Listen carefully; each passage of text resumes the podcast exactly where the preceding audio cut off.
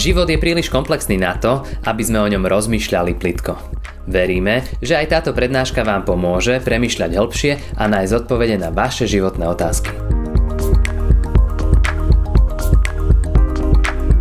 Prichádzame ku Tebe, Pane, hladný.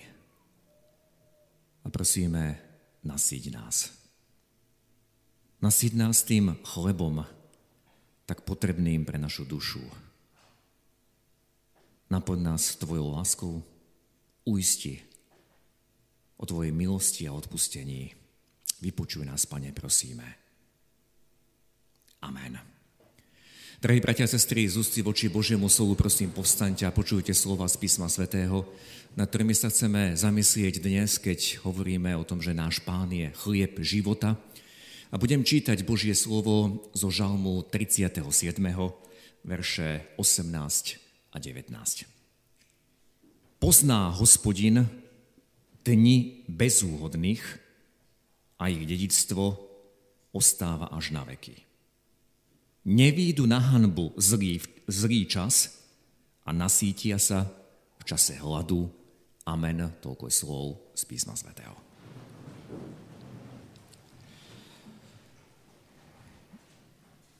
Drahí bratia a sestry, téma dnešnej nedele hovorí o nasýtení.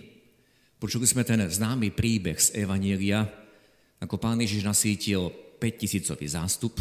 A druhá správa Evanielia hovorí, ako tak urobil aj druhýkrát, keď nasítil 4000 zástup.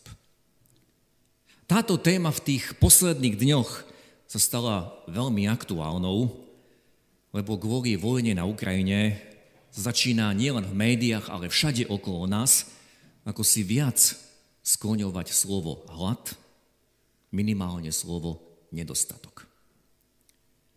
Ukrajina niesla pomenovanie obilnica Európy. Aj keď mnohé európske štáty, čo sa týka potravín, sú viac menej sebestačné, Ukrajina v posledných rokoch exportovala drvivú časť obilnín do tzv. chudobných krajín sveta. Teda je predpoklad, že v týchto krajinách môže vypuknúť hlad. Ešte sme nestihli ako si napočítať a uvedomiť si všetky dôsledky tohto vojenského konfliktu. Hoci žijeme v 21.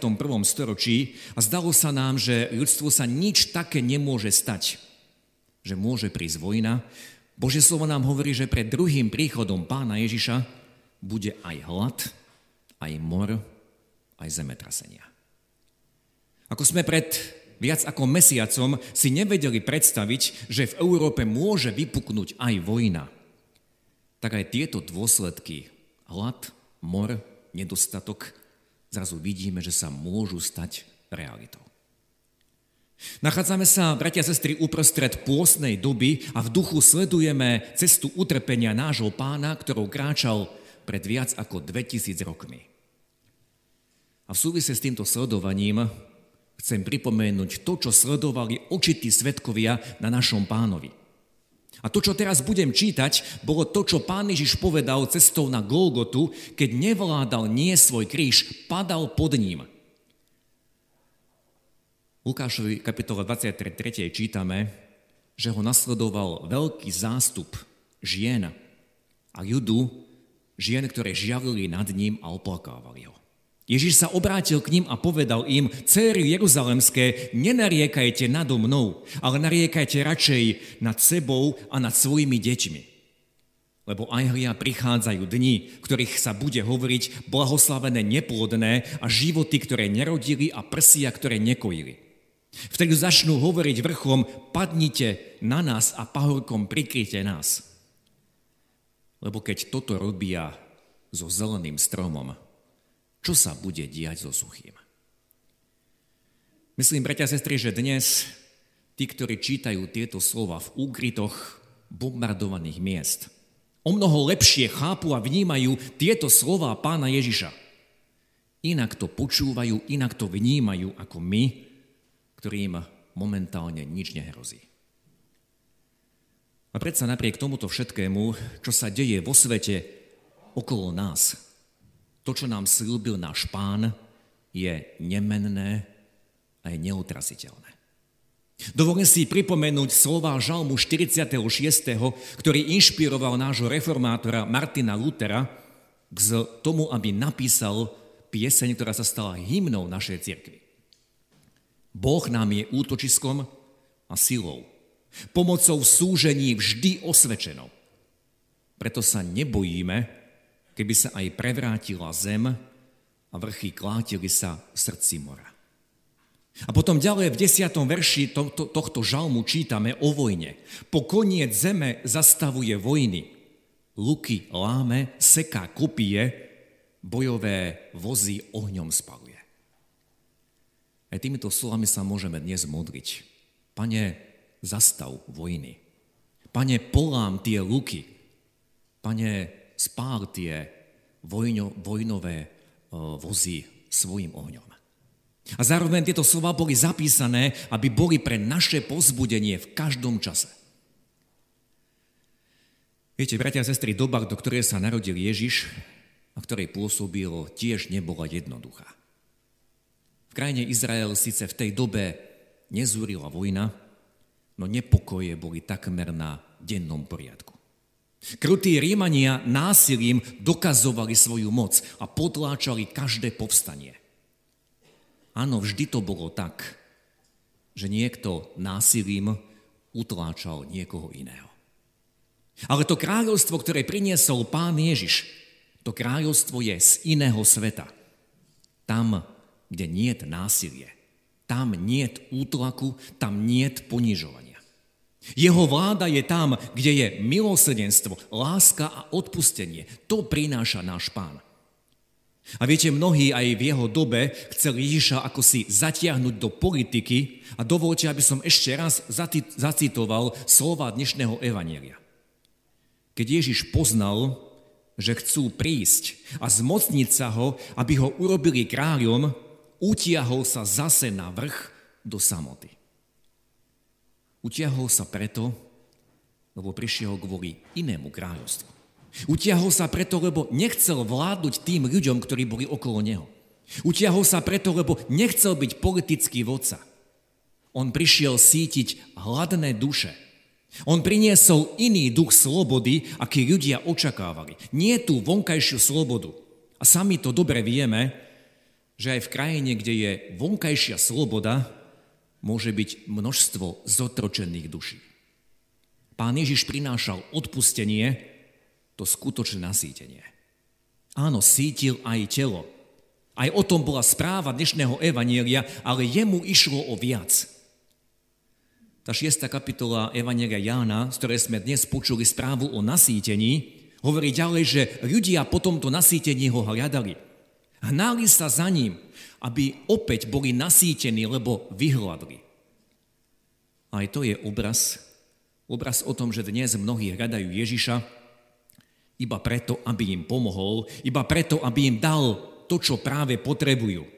Či už možno telesné uzdravenie, alebo úspech v podnikaní v tom, čo robia. Volajú priam, kričia, pane, pomôž mi, pane, zachráň ma.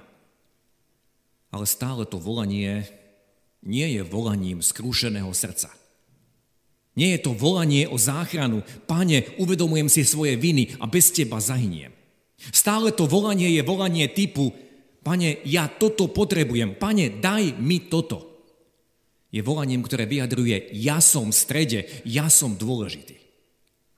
A Ježiš, na ktorého volám, je ten, ktorý mi musí dať to, čo ja práve teraz potrebujem. A verím, že rozumiete, o čom teraz hovorím, pretože vždy to naše volanie odhaluje, ako vnímame seba samého a ako vnímame aj Boha. Viete, môžu byť vedľa seba dvaja ľudia, ktorí na kolenách klačia a môžu ako si volať o to isté. A predsa ich vnútorný postoj, to, čo vidí Boh, je úplne odlišné. Jeden volá, pane, toto potrebujem a v podstate diktuje Bohu, čo má Boh urobiť. A druhý volá, pane, som biedný, pane, viem, že nič si nezaslúžim, lebo závisím od teba. Od tvojej milosti závisím od toho, čo mi ty dáš. Áno, postoj srdca odhaluje, ako vnímame aj sami seba, ako vnímame Ježiša, ku ktorému voláme. Kto je tam skutočne pánom? Či ja, alebo ona, a ja sa jemu podriadujem. A náš pán nám vždy chce dať viac, viac ako uspokojenie tých našich potrieb. A o tom, že nám chce dať viac, o tom hovorili aj slova Žalmu 37 Slová, ktoré sú Božím sľubom. Pozná hospodin dní bezúhodných a ich dedictvo ostáva až na veky.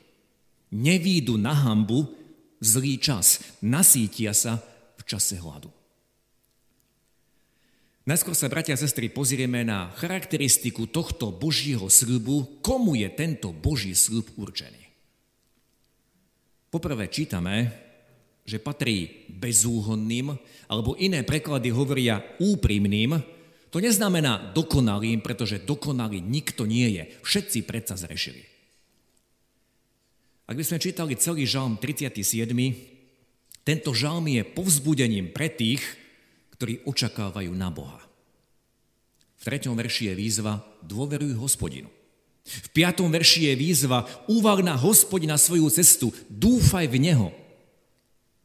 V 7. verši je výzva. Utíš sa pred hospodinom a očakávaj na neho. Ako by nás aj tento žalm upriamoval na to, on je tvoj pán. Ty sa jemu podriať, ty na neho očakávaj. Ty závisíš človeče od neho.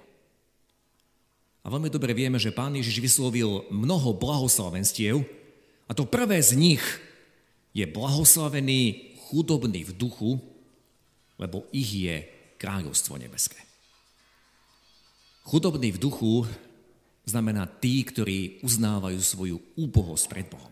Tí, ktorí akoby hovorili, pane, iba tvoja milosť ma zachráni. Pane, iba ty si ten zdroj, z ktorého pochádza môj život. My sa musíme pýtať, patríme medzi takýchto ľudí. Za kým postojom prichádzam pred Boha? Za kým postojom ho o čokoľvek prosím? Je toto môj postoj, pane, som odkázaný na Tvoju milosť. Po druhé, tento Boží sľub sa vzťahuje na celý ich život alebo na celý náš život. Čítame v tom žalme, pozná hospodin dni bezúhonných. Nie iba jeden deň, nie iba niečo, nie iba čiastku. A niekedy sa nám zdá, pane, vtedy, prečo si vtedy nebol so mnou? Pane, prečo si sa mi vtedy nevenoval? Ako by si sa staral o iných, o celý svet, ale nie o mňa. Hospodin pozná dni, každý jeden deň tých, ktorí patria jemu. A po tretie, tento sľub v tomto žalme hovorí o dedictve, ktoré zostáva až na veky.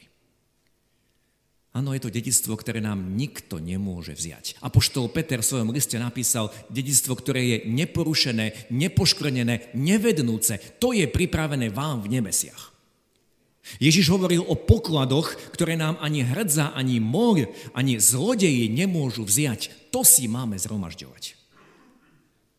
Keď radíme na túto charakteristiku, komu je určený tento sľub, musíme povedať, že nikto nám nemôže dať a ponúknuť viac. Božie sľuby presahujú našu časnosť, presahujú naše chápanie. Ako napísal Apoštol Pavel, čo oko nevidelo, čo ucho nepočulo, to pán pripravil pre tých, ktorí ho milujú. Ale pozrieme sa, bratia a sestry, konkrétne, čo hovorí tento Boží sľub, čo sľubuje tým, ktorí sú úprimní, ktorí Boha celým srdcom hľadajú. To prvé, čo tu nachádzame, je, že Pán Boh vie, alebo Pán Boh pozná. Hospodin vie. Viete, my sa často pýtame, Pane Bože, prečo si to alebo ono na mňa dopustil? Často hľadáme akési uspokojivé odpovede, ale Boh na svojom slove utvrdzuje, ja viem. Ja poznám úmysly, ktoré mám s vami. A musíme si pritom uvedomiť, že pán Boh vedel všetko o Jobovi, na ktorého tiež dopustil ťažkú skúšku.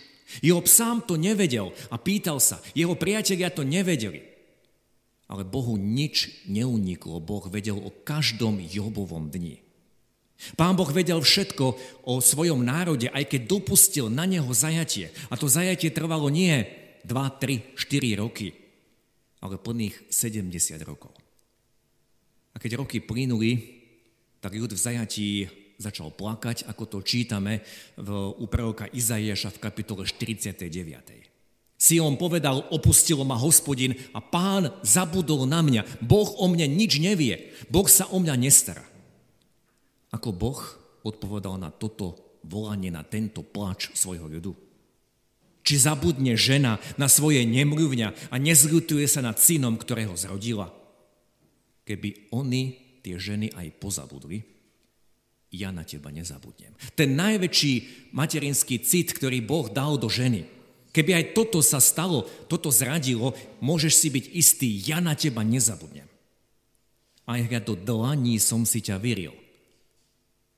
To je obraz, ktorý nám ukazuje na Krista, ktorého dlane boli prebudnuté za nás. A tvoje hradby, tvoj Jeruzalem, to je ustavične predo mnou. Ponáhľajú sa tvoji stavitelia, odídu od teba tí, ktorí ťa búrali a rúcali. Boh takto úžasne povzbudil svoj národ. Ja viem o tebe, ja som nezabudol na teba. Príjmeme osobne aj tieto slova. On sa stará aj o nebeských vtáčkov, tak nám to povedal pán Ježiš. On vie o mne úplne všetko. Ako v jednom žalme čítame, ešte nemám slovo na jazyku a ty o ňom už dávno vieš. Boh vie, Boh pozná Boh má so mnou dobré úmysly. To druhé, ten druhý sľub sa týka toho, že nevídu na hambu tí, ktorí očakávajú na mňa v zlý čas. Výsť na hambu, bratia a sestry, znamená nemať úspech, byť na posmech. A každý z nás si potrpí na svoju česť. Bolí nás to, keď sa na nás druhí ľudia zabávajú. A pán sľubuje, že on sa svojich zastane. Nevídu na hambu. A pán dokonca hovorí o zlom čase. Zlý čas to znamená, nech by sa dialo čokoľvek. Keď pán Ježiš vysielal svojich učeníkov počas svojho života, aby šírili zväzť o ňom, vždy ich poslal na prázdno, nikdy nie akoby vybavených, a v závere, tesne pred svojim zajatím sa ich pýta, čo čítame v Lukášovi v kapitole 22. Keď som vás bol poslal bez mešca, bez kapsy, bez obuvy, bez peňazí, či ste mali v niečom nedostatok? Odpovedali v ničom. Nech by sa čokoľvek dialo, akákoľvek situácia, náš pána nám sľubuje, že nevídeme na hambu. V zlý čas, ak čítame toto slovo, väčšina z nás ani nevie, čo to je. Pretože roky, ktoré sme doteraz prežili, ak porovnáme s tým, čo sa dialo počas celých dejín, čo všetko sa dialo aj tu v Európe, alebo čo sa dialo v iných častiach sveta, musíme povedať, my sme poznali len pokoj, dobrotu a nadbytok všetkého. A po tretie je tu sľub, Tí, ktorí očakávajú na Boha, nasítia sa aj v čase hladu. My nevieme, čo nás čaká ďalej. Ale náš Boh nám slibuje toto. Nemusia, nemusíte sa báť. Navyše v tomto žalme, vo verši 25. čítame vyznanie Dávida, autora tohto žalmu. Mladý som bol a zostarel som, no spravodlivého nevidel som opusteného, ani jeho potomstvo žobrať chlieb. Áno, ak sa pýtame, čo bude ďalej s nami, opríme sa o tento Boží zľub. Spravodlivého, nie dokonalého, ale toho, ktorý Bože v tebe hľadá spravodlivosť, ktorý v tebe hľadá svoju záchranu. Nevidel som opusteného, ani jeho potomstvo. Nemusím sa báť ani moje, o moje deti. Nevidel som jeho potomstvo žobrať chlieb. Náš pána nám dáva tieto sľuby. Náš pán nám ponúka nasýtenie. On dal kvôli nám všetko, dal svoje telo aj svoju krv. Vydal sa sám za nás. Aj dnes ma môj pán pozýva, poď a ber. Dôveruj môjmu slovu. Príjmi tu moju záchranu. Príjmi silu do ďalších dní, aj keď nevieš, čo ťa čaká. Aj keď prídu tie zlé dni. Aj keď možno príde hlad. Ja som garantom. Ja sa o teba postarám. Príjmime aj dnes túto silu. Príjmime jeho odpustenie. Príjmime nádej, ktorú nám on dáva. Lebo on nás nesklame. Pozná hospodin dni bezúhodných a ich dedictvo ostáva až na veky. Nevídu na hambu zlý čas a nasítia sa v čase hladu. Nech tieto slova sú pravdou aj o nás. Amen. Pane náš, ďakujeme Ti, že Ty vieš o nás všetko. A vidíš aj tie naše pochybnosti. Ako sme sa toľkokrát pýtali, pane, prečo močíš? Pane, ďakujeme ti, že sa nám pripomenul aj dnes postavu Joba, ktorý tiež nerozumel, čo sa to s ním deje. Prečo je tak navštívený. Ale ty si vedel o každom jeho dni. Poznal si všetko. A poznáš všetko aj o nás. Ďakujeme ti, pane, že nás vedieš tou dobrou cestou.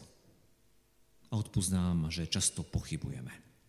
Odpuznám, že sa spoliehame na človeka, na svoju silu, na to, čo sme si nahromadili. Odpust nám, že hľadáme a opatrujeme dedictvo, ktoré len pominie, ktoré netrvá až na veky. A ty nám pritom dávaš o mnoho viac. A my tými tvojimi darmi pohrdáme. Odpust nám, že si hľadáme tie svoje vlastné cesty. Odpust nám, že potom sa obzeráme okolo seba a pýtame sa, čo bude ďalej s nami. Odpust nám, Pane, že sa často tak podobáme tým, ktorí teba neveria teba nevyznávajú. Splývame s týmto svetom. A ďakujeme ti, že si sa nás nevzdal. Že si si nás vyvolil, pane. Ďakujeme, že si nás povolal svojim menom. Každého jedného. Máš s nami len tie dobré úmysly. Vieš o každom našom dni. A ty si nám slúbil, že budeš s nami po všetky dni. Keby prišiel aj zlý čas. Kedy, priš, kedy by prišiel aj čas hladu. A preto ku Tebe sa aj teraz, Pane, utiekame. Teba sa chceme pevne držať. Tvoje slovo vyznávať. Ďakujeme Ti, že si aj dnes môžeme pripomínať, že si všetko vydal za nás. Ty si šiel na kríž, Ty si sa obetoval. Ty si tam vydal svoje telo a prelial svoju krv, aby nám mohlo byť odpustené. Prichádzame aj teraz v pokáni. Očist nás, Pane. Príjmi nás, taký, aký sme. A ďakujeme Ti, že ten, kto prichádza k tebe, ty si slúbil, že ho nevyženieš von. Ďakujeme, že nás príjmaš. Ďakujeme ti, že počuješ každé kajúce volanie, každé pokorné srdce. A iba ty nás uistuješ o svojej milosti, o svojom odpustení. Ďakujeme ti za to. Amen. Ďakujeme, že ste si túto prednášku vypočuli do konca. Modlíme sa, aby ste boli inšpirovaní a povzbudení. Ak máte nejaké otázky, napíšte nám správu na Facebooku, Instagrame alebo hoci aj e-mail. Projekt Chcem viac už viac ako 10 rokov podporujú ľudia z celého Slovenska. Pridajte sa k ním. Aj vďaka vašim darom a modlitbám môžeme prinášať každý týždeň dobrú správu, povzbudenie a inšpiráciu tisíckam ľudí nielen na Slovensku. Ďakujeme.